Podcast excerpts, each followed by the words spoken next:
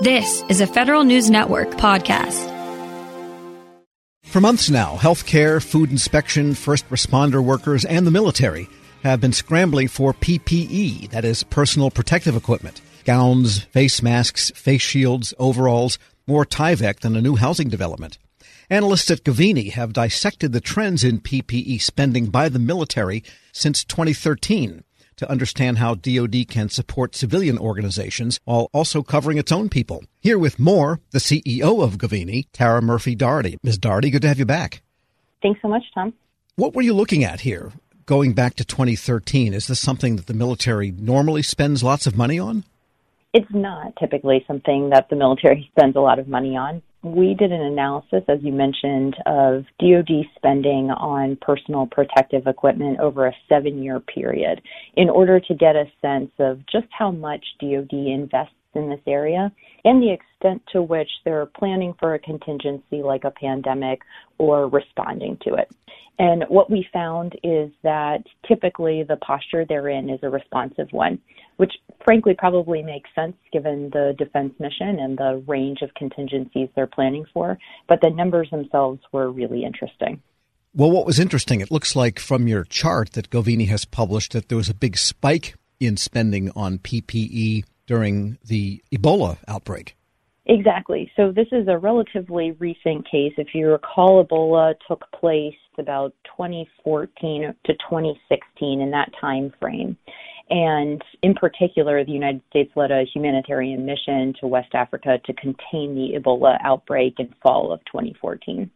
We saw that over the following fiscal year of 2015, defense spending on PPE surged to $40 million, which is only interesting if you think about it in the context of the earlier years of spending. It was nearly triple the amount of money that defense spent on similar products in fiscal year 2014, and it was five times more than that in fiscal year 13. So basically, they spend on a reactive basis, as you mentioned. They don't really stockpile this stuff? Exactly. You know, what DoD is thinking about when it comes to stockpiling are equipment that responsive to cases of war or military contingencies. And while they are certainly thinking about protecting the troops under all scenarios, as we saw at one of the data points that I thought was fascinating, and one of the things that I think is so compelling about data analytics in general is we were able to show that over fiscal years 13 to fiscal years 19, the Defense Department spent over $2 million on hand sanitizer, which is sort of a phenomenal data point in itself. It's, I think the interesting aspect of this, Tom, is less whether a reactive posture is right or wrong, but the extent to which the Defense Department wants to plan for contingencies that aren't a core military mission. For sure, the Department of Defense provides support to civil authorities, and that is part of its mandate and an important one. But the extent to which it spends money on those types of activities, as opposed to other activities that are prioritized in the National Defense Strategy and other defense strategic and policy guidance documents, is, I think, the really interesting balance that the department has to grapple with. And what we find in periods of crisis like this are it's easy to look back and say, well, they should have planned more, they shouldn't be reactive. Although for the past seven years, the Defense Department's probably made the right choices in executing spending on PPE at the levels it has. We're speaking with Govini CEO Tara Murphy Dougherty. I guess the question then that would come up is who is spending it within DOD? Is it the National Guard, which might be called out by state officials to help in a local pandemic emergency? Who is it? In the past period that we looked at, all, nearly 90% of the PPE purchases were bought through the Defense Working Capital Fund, which is a revolving fund that increases the department's acquisition flexibility.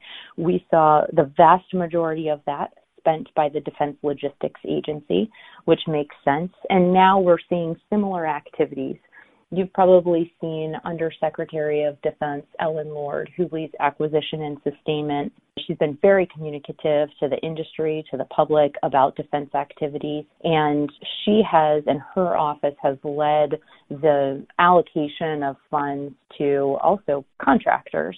And the top 10 contractors account for nearly 90% of the kind of spending that's happening in this space, which is as we would expect, and they are likely to be well positioned to surge in a contingency like this. What types of companies are these? They're not the same people that make weapon systems and uniforms, or are they? Some of them are. I think that these are the companies that the Defense Department is typically going to for its other equipment. These are companies, the prime contractors that the Defense Department has long-standing relationships with. And what we're seeing is interesting trends around just how capable they are of surging in a situation where the civilian sector is impacted. And it raises interesting questions for the Defense Department around asking industry to surge in another kind of contingency. If you think about munitions, for example, the Defense Department does not keep on hand all of the munitions that it would need to execute a protracted war. We know this. This is part of military planning. The expectation is that the Defense Department could call on industry, much like it has through the Defense Production Act with COVID, in order to scale up production of those munitions. What we're seeing in COVID is with a shutdown of a number of companies in the defense sector, that surge capacity may not actually be either present or as large as the Defense Department is planning for. So my hope is that this situation will it certainly will provide lessons. My hope is that defense leaders will take those lessons and feed it into the other core contingencies that the department is planning against.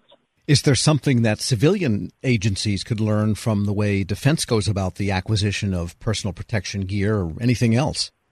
I think so. I think that, you know, one of the things that's compelling about the Defense Department's response in all of this is this is essentially what they're built to do. They're built to operate in crisis, and they've made some decisive moves and not on long timelines. So, for example, one of the decisions that they made was to loosen restrictions on other transaction authorities or OTA contracts. And what that has done is it has pushed decision making authority down to a lower level so that acquisition officials can move faster in making COVID related purchases that kind of nimbleness is hard to do in a large bureaucracy, of course, but it's something that I think the Defense Department does well, and the civilian sector can look to, or I'm sorry, the civilian government agencies can look to the Defense Department with respect to that kind of decision making and emulate it. And for people that really like the details, if they look at the visualization of the data that you have provided, it looks like gloves, I guess rubber gloves or latex gloves, whatever they are, you know, those gloves that come a lot like a Kleenex box. Those have been fairly steady throughout the year since 2013. The big spikes was in gowns, aprons, and coveralls, and then that sank back down again until 2019. But it's hard to tell what's happening in 2020. Does that mean anything? Right. The data is still playing out for 2020, but I think that's a great observation. We did see that spending on gloves over that seven year period was close to $50 million and stayed fairly steady, I think because of the broad applicability of gloves in so many different settings, whether they're medical settings or scientific settings, as opposed to something like gowns where you saw a significant spike as part of that Ebola response. Gowns are much less relevant to the coronavirus response. And so we're seeing instead huge spending coming out of DoD as well as the uh, stimulus overall on face masks in particular. And in 2020, thus far, as part of the COVID response, the Defense Department has spent over $200 million to surge that industrial capacity to produce N95 face masks. And do you think that the defense activity has helped or hindered the commercial availability of these products? Oh, I think it hasn't taken away from the commercial availability at all. And in fact, we've seen the Defense Department move to provide additional capacity and resources to civilians. And this goes in line with what we were talking about with respect to the support to civilian agencies' mission that the Defense Department does maintain. They've stood up hospital ships, and we've seen calls to do more of that, among other types of responses with the National Guard and even local area responses. So I think it has been accretive to those efforts, to be sure. Tara Murphy Dougherty is CEO at Govini. Thanks so much for joining me.